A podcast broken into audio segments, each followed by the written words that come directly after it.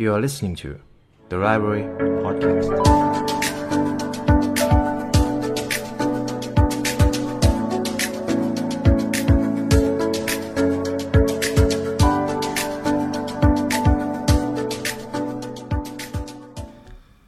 คุณผู้ฟังคิดว่าอะไรคือสิ่งที่สำคัญที่สุดในชีวิตของคุณครับ อาจจะเป็นอะไรก็ได้ครับ บางคนอาจจะตั้งเป้าหมายชีวิตเป็นชื่อเสียง ความร่ำรวยเงินทอง หรือบางคนอาจจะอยากมีสุขภาพหรือความสัมพันธ์ที่ดี ทีนี้ผมลองเปลี่ยนคำถามครับ สมมุติว่าวันพรุ่งนี้คุณจะไม่ได้อยู่บนโลกนี้แล้ว อะไรคือสิ่งที่สำคัญที่สุดที่คุณจะทำตั้งแต่ตอนนี้ อันนี้ผมว่าเป็นบริบทหนึ่งที่น่าสนใจครับ ในพอดแคสต์ episode นี้ผมได้นำ TED Talk ของคุณโรเบิร์ตวอลดิงเกอร์เขาพูดไว้ดีมากๆ What make a good life Lesson from the longest study on happiness What keeps us healthy and happy as we go through life? If you were going to invest now in your future best self, where would you put your time and your energy?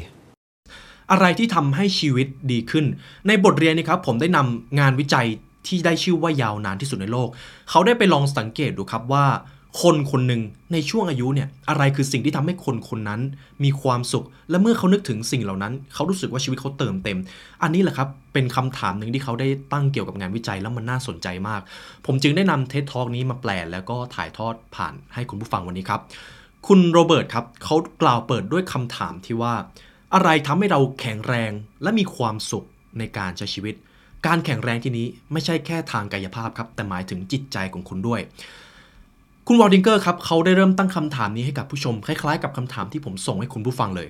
หากตอนนี้คุณต้องลงทุนเพื่อสร้างตัวเองที่ดีที่สุด คุณจะใช้เวลาและพลังงานไปกับสิ่งใดครับ แต่ก่อนอื่นผมขอพูดถึงงานสำรวจหนึ่งก่อน เมื่อไม่นานมานี้ครับ มีการสำรวจคนในยุคมิเลเนียลครับ หรือคน Gen X ที่มีตั้งแต่อายุ 21 ถึง 41 ปี คนกลุ่มนี้ครับเป็นกลุ่มคนที่เริ่มต้นชีวิตวัยทำงานกันแล้ว พวกเขาเติบโตมาพร้อมๆ กับการเปลี่ยนผ่านภาคอุตสาหกรรม มาสู่ภาคอุตสาหกรรมเทคโนโลยีแบบเต็มตัว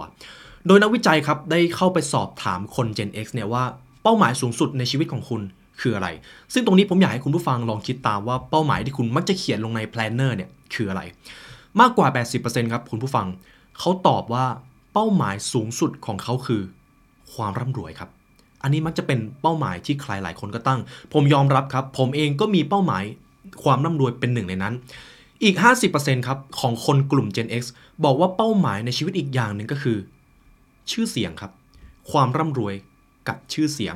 พูดได้อีกอย่างหนึ่งก็คือ ไม่มีใครอยากเป็นคนธรรมดาครับสำหรับคนเจเนอเรชันนี้ แต่สิ่งหนึ่งที่ผมอยากจะพูดก่อนก็คือ เรามักจะถูกสอนให้มุ่งไปที่งาน ทุ่มเทให้กับการทำงานมากๆ และประสบความสำเร็จให้มากขึ้น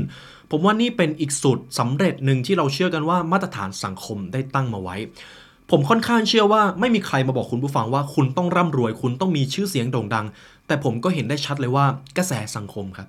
กระแสสังคมประโคมข่าวสารให้คุณแม้กระทั่งคนที่มีชื่อเสียง แล้วมันทำให้เรารู้สึกอยากที่จะเป็นแบบนั้น จนท้ายที่สุด สิ่งเหล่านี้แหละ มันทำให้เรารู้สึกว่าเราไม่อยากเป็นคนธรรมดา สิ่งที่เรามีมันยังไม่สำเร็จมากพอเราจะต้องเติบโตไปได้กว่านี้อีก บางทีมันอาจจะเป็นแรงขับเคลื่อนที่ดี แต่มันอาจจะเป็นเรื่องที่ไม่ดี ถ้าทำให้เรารู้สึกว่าชีวิตนี้เราไม่เคยพอเลย ตรงนี้แหละครับ อะไรกันแน่ที่มันจะทำให้เรารู้สึกว่ามีชีวิตที่ดีจริง ๆ เราลองวางกรอบมาตรฐานสังคมก่อน ผมขอลองเปลี่ยนบริบทหนึ่ง ผมอยากชวนคุณผู้ฟังมาทบทวนชีวิตของมนุษย์ครับ ในงานวิจัยของคุณโรเบิร์ตครับ ตั้งแต่อดีตจนถึงปัจจุบันเขาบอกว่า เราจะมาย้อนดูกันว่า สิ่งที่ล้ำค่าจริง ๆ ของชีวิตมนุษย์คนหนึ่งคืออะไร และวิธีการของเขาก็คือ เขาใช้วิธีสังเกตการผ่านงานวิจัยครับ เขาสังเกตชีวิต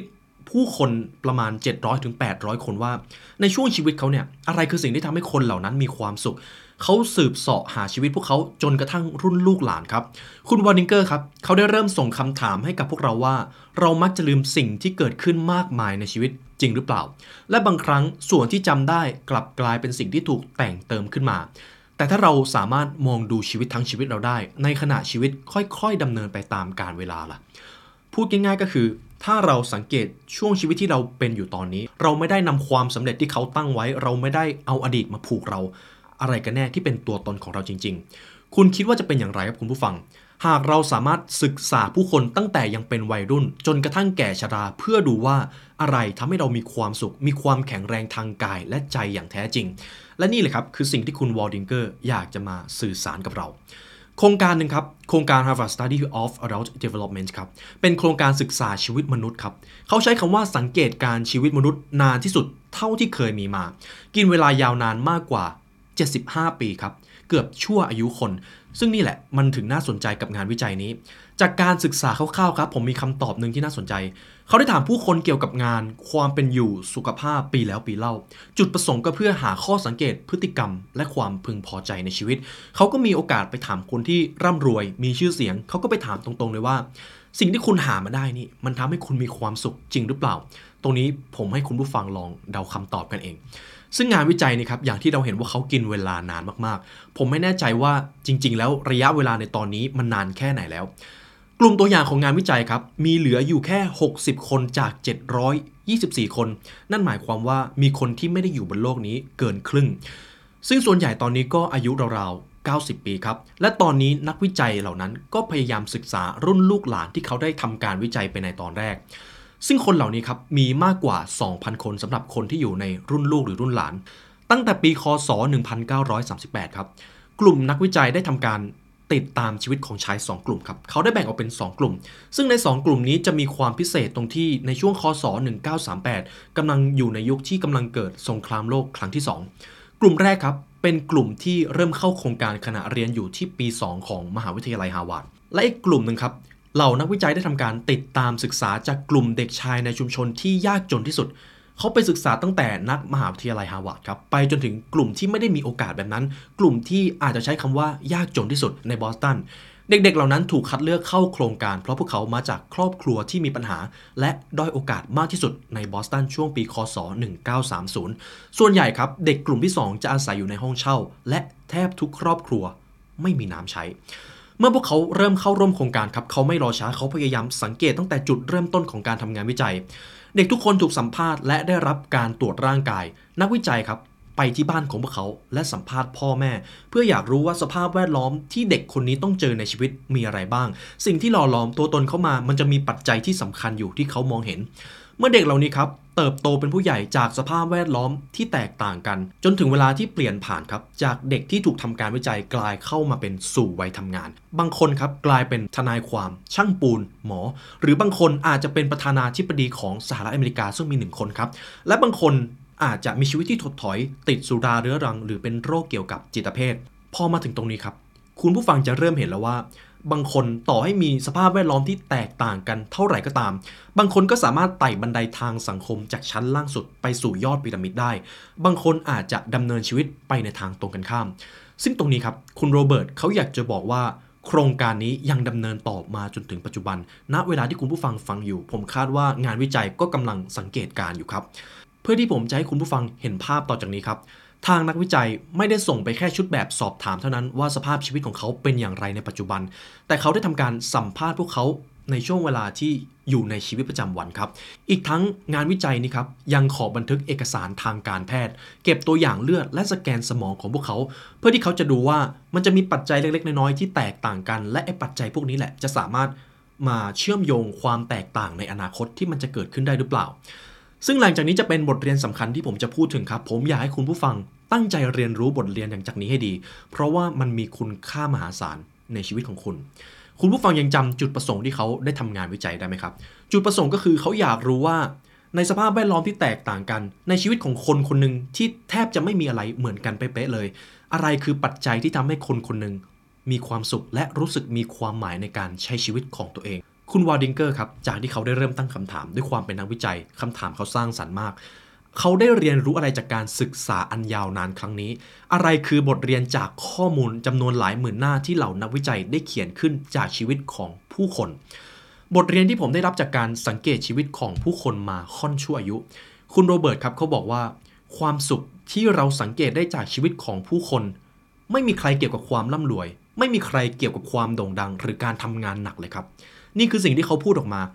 ในช่วงที่เขาอาจจะอยู่ในบ้านปลายชีวิต ไม่มีใครพูดถึงสิ่งเหล่านี้ครับว่ามันเป็นความสุข แต่สิ่งที่ทำให้คนคนหนึ่งมีความสุขจริง ๆ ผมให้คุณผู้ฟังลองถ่ายครับว่ามันคืออะไร สิ่งที่ทำให้คนคนหนึ่งมีความสุขจริง ๆ จนถึงช่วงบั้นปลายชีวิต กลับกลายเป็นสิ่งที่เรียบง่ายอย่างไม่น่าเชื่อครับ และคุณต้องพบเจอในทุกช่วงเวลาของชีวิตอย่างแน่นอน ผลลัพธ์จากการสังเกตการวิจัย 75 ปีนี้ก็คือ สิ่งที่ทำให้คนคนหนึ่งมีความสุขในระยะยาวมากที่สุด คือความสัมพันธ์ครับ เป็นเรื่องของความสัมพันธ์ คุณวาดิงเกอร์เขาได้ข้อคิดสามหลักจากการทำงานวิจัยนี้ อย่างแรกก็คือ ความสัมพันธ์ทางสังคมมันมีประโยชน์มหาศาล ซึ่งตรงนี้ผมอยากจะพูดถึงเรื่องหนังสือของ Growing Young ครับ ผมมีโอกาสได้อ่านหนังสือเล่มหนึ่งที่เขาบอกว่าอะไรคือปัจจัยที่ทำให้คนคนหนึ่งมีอายุยืนยาวถึง 100 ปี คำตอบนั้นคือความสัมพันธ์ครับ ความสัมพันธ์มันทรงพลังอย่างไม่น่าเชื่อ ความสัมพันธ์ที่ดีมีคุณค่ามากกว่าการไปหาหมอครั้งใดๆครับ ความโดดเดี่ยวที่มากเกินไป มันเป็นไปได้ที่จะสามารถฆ่าพวกเราได้ มันกลับกลายว่าการสังเกตการจากงานวิจัยนี้ก็คือ คนที่มีความสัมพันธ์ที่ดีครับ ไม่ว่าจะเป็นครอบครัว เพื่อนสังคมของเขา พวกเขาจะมีความสุข เขาจะมีสุขภาพที่ดี อายุยืนมากกว่าคนที่ไม่ค่อยมีความสัมพันธ์ กับผู้อื่น นักวิจัยยังพบอีกว่าประสบการณ์อันโดดเดี่ยวนั้นเป็นเหมือนยาพิษ ซึ่งตรงนี้ผมขออธิบายถึงความโดดเดี่ยว ความโดดเดี่ยวไม่ใช่ความหมายของการอยู่คนเดียวตลอดเวลา แต่ความโดดเดี่ยวก็คือ คุณรู้สึกว่าคุณแปลกแยกจากสังคม คุณไม่มีใครที่คุณไว้ใจได้เลย อันนี้แหละที่ผมว่าเป็นความโดดเดี่ยวจริง ๆ ส่วนการอยู่คนเดียวบ่อยๆ ไม่ใช่ความโดดเดี่ยวครับ แต่คนที่รู้สึกแปลกแยกออกจากผู้อื่นหรือสังคมจะกลายเป็นคนที่ไม่มีความสุข สุขภาพเสื่อมโทรมตั้งแต่ช่วงกลางของชีวิต การทำงานของสมองจะเสื่อมลงเร็วกว่า เป็นอัลไซเมอร์ง่ายกว่า อายุสั้น และความจริงอีกอย่างหนึ่งก็คือ ไม่ว่าจะเป็นเมื่อไหร่จะมีชาวอเมริกันมากกว่าหนึ่งใน 5 ที่บอกว่าตัวเองรู้สึกโดดเดี่ยวครับ ซึ่งความหมายของความโดดเดี่ยวที่มีนัยสำคัญของคุณโรเบิร์ตก็คือ การที่คุณไม่มีความสัมพันธ์ดีๆ รอบตัวเลย ผมเชื่อว่าต่อให้คุณจะเป็น introvert ชอบอยู่คนเดียวแค่ไหนก็ตาม คุณก็จะยังมีคนที่สนิทใจที่สามารถคุยเรื่องอะไรก็ได้อย่างน้อยหนึ่งคน ซึ่งผมก็มีครับ ซึ่งคุณวานิงเกอร์เขาก็เริ่มรู้แล้วว่า คุณอาจรู้สึกโดดเดี่ยวท่ามกลางผู้คนมากมายก็ได้ หรือคุณอาจจะรู้สึกโดดเดี่ยวท่ามกลางชีวิตคู่ ข้อคิดที่ 2 ครับที่นักวิจัยได้เรียนรู้ก็คือ ไม่ใช่แค่จำนวนเพื่อนที่คุณมี และไม่ใช่แค่การมีความสัมพันธ์ที่จริงจังแต่เป็นคุณภาพของความสัมพันธ์ที่ใกล้ชิดต่างหาก ที่เป็นสิ่งที่สำคัญ ความรู้สึกโดดเดี่ยวที่มากเกินไปทำร้ายคุณครับ แต่ความรู้สึกที่มีความสัมพันธ์แย่ๆมากเกินไป มันก็ทำร้ายคุณยิ่งกว่า มันทำลายอิสรภาพในชีวิตของคุณได้เลย การมีชีวิตอยู่ท่ามกลางความขัดแย้ง มันส่งผลเสียต่อสุขภาพ ชีวิตแต่งงานที่เต็มไปด้วยความขัดแย้ง ที่เราอาจคิดว่ามันไม่ได้ส่งผลกระทบอะไรมาก แต่ผมเชื่อว่าชีวิตคู่ที่ขัดแย้งและทะเลาะกันอยู่ตลอดเวลา และไม่ได้พยายามที่จะเข้าใจกัน มันสามารถทำลายสุขภาพ และทำให้คุณอายุสั้นได้มากกว่าที่คุณคิด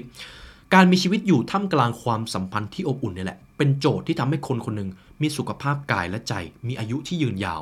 มันจะสามารถช่วยปกป้องเราได้ยิ่งกว่าการพึ่งพาวิธีทางการแพทย์ใด ๆ ในโลกนี้ครับเมื่อนักวิจัยทำการศึกษากลุ่มตัวอย่างไปจนกระทั่งพวกเขาอายุอยู่ในช่วง 80 ปี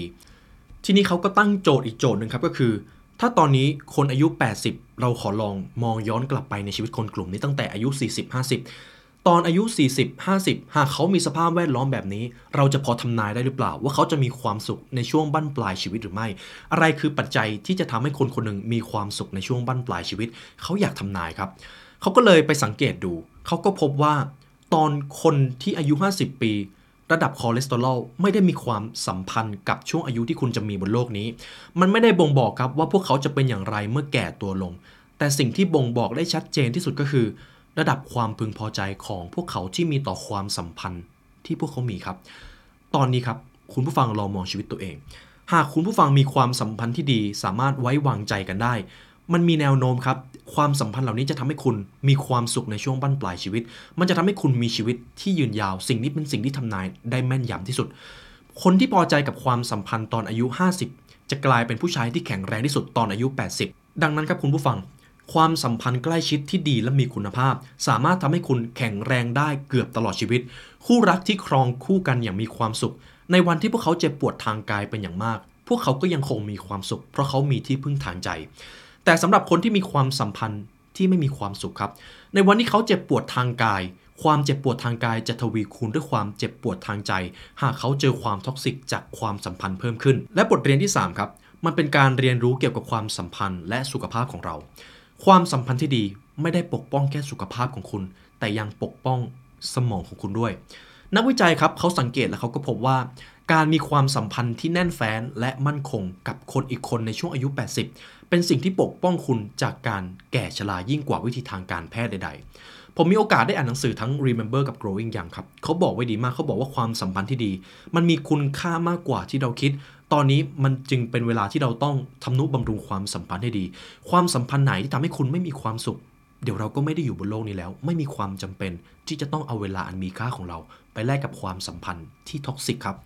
คนที่มีความสัมพันธ์ที่ดีจะทำให้เขารู้สึกว่า เขาพึ่งพาอีกคนได้เมื่อเขาต้องการ คนกลุ่มนี้จะมีความจำที่เฉียบคมเป็นระยะเวลานาน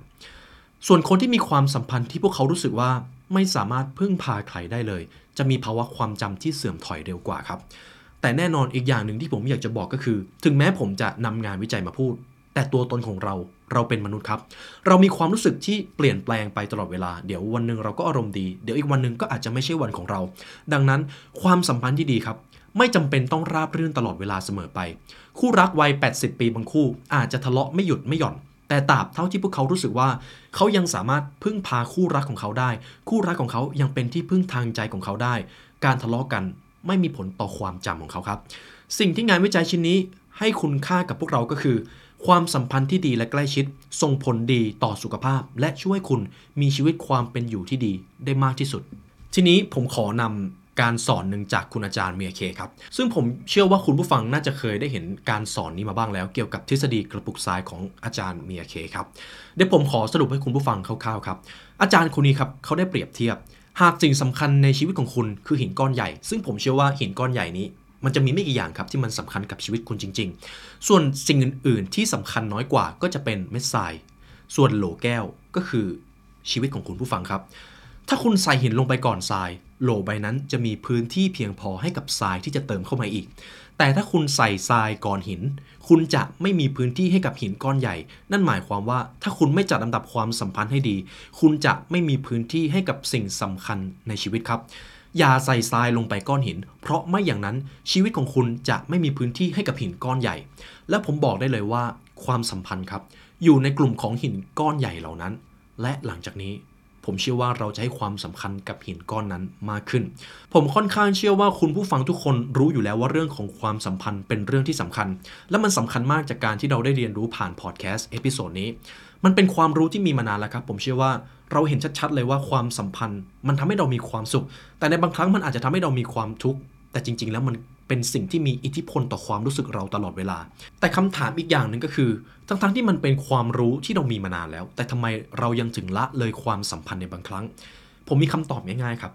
คำตอบนั้นก็คือ เพราะว่าเราเป็นมนุษย์ครับ เราเป็นมนุษย์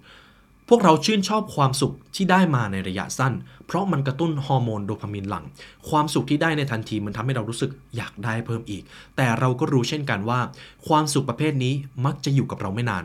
แต่ความสัมพันธ์ในชีวิตต้องยอมรับครับว่ามันไม่ใช่เรื่องง่าย บางคนต้องอาจใช้เวลาทั้งช่วงชีวิตในการทำนุบำรุงความสัมพันธ์นั้น บางความสัมพันธ์คุณต้องใช้พลังงานทั้งร่างกายและจิตใจเยอะมาก แต่ถึงอย่างนั้นครับ สิ่งนี้แหละมันส่งผลต่อความสุขของคุณจนถึงในช่วงบั้นปลายของชีวิต หรือผมจะพูดได้อีกอย่างก็คือ สิ่งที่มนุษย์มักจะชอบก็คือ ความสุขที่ได้มาง่ายและรวดเร็ว อะไรที่เราหามาได้ง่าย ๆ เราก็อยากจะทำต่อไปเรื่อยๆ แต่ต้องยอมรับครับว่าทั้งเรื่องความสัมพันธ์ เรื่องสุขภาพ เป็นสิ่งที่ต้องใช้เวลานาน อาจจะต้องใช้เวลาทั้งช่วงชีวิต เป็นสิ่งที่ยุ่งยากและมีความซับซ้อน ความยุ่งยากในการใส่ใจครอบครัวและเพื่อนฝูงของคุณ ซึ่งมันไม่น่าสนใจหรือดึงดูดเลยในบางช่วงเวลา แต่มันเป็นสิ่งที่คุณต้องทำตลอดชีวิตจากกลุ่มตัวอย่างในงานวิจัยตลอด 75 ปีนี่ครับที่มีความสุขที่สุดในชีวิตหลังเกษียณ เมื่อย้อนกลับไปในครั้งที่เขายังเป็นวัยรุ่น พวกเขาเคยมีความเชื่อว่าชื่อเสียง ความร่ำรวย พวกเขาคิดว่าสิ่งเหล่านี้แหละ มันทำให้คนคนหนึ่งมีความสุขจริง ๆ การประสบความสำเร็จสูงสุดคือสิ่งที่พวกเขาต้องการ แต่ครั้งแล้วครั้งเล่าที่กลุ่มคนเหล่านี้ครับพอมาถึงช่วงสุดท้ายของชีวิต จากประสบการณ์ยาวนานตลอดของชีวิตพวกเขา มีการรวบรวมข้อมูลและนำมาวิเคราะห์โดยนักวิจัย งานวิจัยชิ้นนี้สามารถสรุปและชี้ให้เห็นว่า คนที่ประสบความสำเร็จที่สุด คือคนที่ทุ่มเทเวลาให้กับครอบครัว เพื่อนและสังคม นี่แหละครับคือสิ่งที่คนประสบความสำเร็จมักจะรู้สึกถึงที่สุด สุดท้ายนี้คุณผู้ฟังครับ คุณผู้ฟังกำลังโฟกัสสิ่งไหนอยู่ ไม่ผิดครับถ้าคุณจะโฟกัสที่ความร่ำรวย ไม่ผิดที่คุณจะโฟกัสที่การมีชื่อเสียงและการประสบความสำเร็จสูงสุด แต่ผมเชื่อว่าคุณต้องโฟกัสที่หินก้อนใหญ่ก่อน ถ้าคุณโฟกัสแต่เม็ดทราย คุณจะไม่มีพื้นที่ให้กับหินก้อนใหญ่เหล่านั้นพอถึงตรงนี้ครับผมก็เริ่มคิดว่าแล้วสุขภาพกับความสัมพันธ์สิ่งไหนสำคัญกว่ากัน ตรงนี้ผมผมว่าผมมีคำตอบก็คือจริง ๆ แล้วทั้งสองสิ่งนี้สำคัญเท่ากันครับ ถ้าคุณไม่ดูแลสุขภาพ คุณก็จะไปสร้างความสัมพันธ์ที่ดีไม่ได้ แต่ถ้าคุณมีความสัมพันธ์ที่ไม่ดี มีความสัมพันธ์ที่ลดทอนคุณค่าชีวิตของคุณ สุขภาพคุณก็จะย่ำแย่ลงมาด้วย ผมว่าสองสิ่งนี้ต้องไปควบคู่กัน จริง ๆ แล้วมันอาจจะเป็นอะไรก็ได้ครับหากคุณอยากรักษาความสัมพันธ์ของตัวเอง ตอนนี้คุณผู้ฟังอาจจะอายุ 25 40 หรือ 60 ปี คุณก็อาจจะเริ่มสงสัยว่า แล้วเราจะเริ่มต้นทุ่มเทให้กับความสัมพันธ์ได้อย่างไร ข่าวดีก็คือความสัมพันธ์ เป็นอะไรที่เรียบง่ายครับสำหรับการดูแล มันอาจจะเป็นอะไรก็ได้ครับ อาจจะเป็นการให้เวลากับเขา การทำความสัมพันธ์ที่น่าเบื่อให้มันสดใสขึ้นด้วยการทำกิจกรรมใหม่ ๆ ด้วยกัน การเดินด้วยกัน การออกเดท การใส่ใจมากกว่าที่คุณเคยทำสิ่งเหล่านี้ครับคือสิ่งที่มันสำคัญสำหรับทุก ๆ ความสัมพันธ์ซึ่งคุณวอลดิงเกอร์ครับเขาได้ทิ้งท้าย TED Talk นี้ได้สวยมาก เขาได้นำ quote ของคุณมาร์ t ทเวนมาครับ Face in time so brief is life for bickerings apologies heartburnings calling to account face only time for loving and but an instant so to speak for that ชีวิตมันสั้นจนไม่มีเวลาสำหรับการทะเลาะ การขอโทษ การอิจฉาริษยา และการต่อว่าซึ่งกันและกัน คุณมีเพียงเวลาเพื่อความรักสำหรับความสัมพันธ์ และจะว่าไปแล้วชีวิตของเราก็ไม่ได้ยืนยาว เราอาจจะจากโลกนี้ไปเมื่อไหร่ก็ได้ครับ นี่เป็นเท d ท a l k หนึ่งที่ผมเชื่อว่า สวยงามครับ เป็นเท d ท a l k ที่งดงามมาก เขาพูดถึงสิ่งที่ล้ำค่าจริง ๆ ในชีวิตเรื่องของความสัมพันธ์ คุณผู้ฟังมีความคิดเห็นว่าความสัมพันธ์มีผลต่อชีวิตคุณขนาดไหน แต่ถ้าถามผมผมเชื่อว่าชีวิตของเราถูกหล่อหลอมมาจากความสัมพันธ์ที่เราได้ใช้เวลาอยู่ด้วย ผมจึงมักจะดูความสัมพันธ์ให้ดีว่าความสัมพันธ์นั้น เพิ่มคุณค่าให้กันและกันหรือเปล่า อย่างที่ผมได้บอกครับชีวิตของเราไม่ได้ยืนยาวเลย เราจะจากโลกนี้ไปเมื่อไหร่ก็ไม่รู้ แต่ผมเชื่อว่าสิ่งที่เรามักจะนึกถึงในช่วงบั้นปลายของชีวิต จากงานวิจัยของหนังสือ The Five Secret ครับเขาบอกกันเป็นเสียงเดียวว่า สิ่งที่คนนึกถึงแล้วมีความสุขมากที่สุด คือความสัมพันธ์ที่เขาได้สร้างความทรงจำร่วมกันมา นี่แหละครับ คือสิ่งที่คุณจะนึกถึงในวันสุดท้าย ของชีวิตครับ นี่ก็เป็นบทเรียนหนึ่งที่ผมได้สรุปมาให้นะครับ และคุณผู้ฟังมีความคิดเห็นอย่างไรสามารถคอมเมนต์ได้นะครับ และถ้าคุณผู้ฟังชอบพอดแคสต์ใน episode นี้ครับ คุณผู้ฟังสามารถกดไลค์กดแชร์กด subscribe เพื่อติดตามการเรียนรู้ใหม่ๆจาก The Library Podcast ได้ครับ และถ้าคุณผู้ฟังอยากเรียนรู้ให้ลึกซึ้งกว่านี้ครับคุณผู้ฟังสามารถซื้อหนังสือได้จาก The Library Shop ครับการเรียนรู้ผ่านการอ่านจะทำให้คุณตกผลึกความคิดได้มากกว่าที่คุณรู้ครับและในวันนี้ได้เวลาสมควรแล้วทีมงาน The Library และผมขอลาไปก่อน ขอให้วันนี้เป็นวันที่ดีของคุณครับ สวัสดีครับ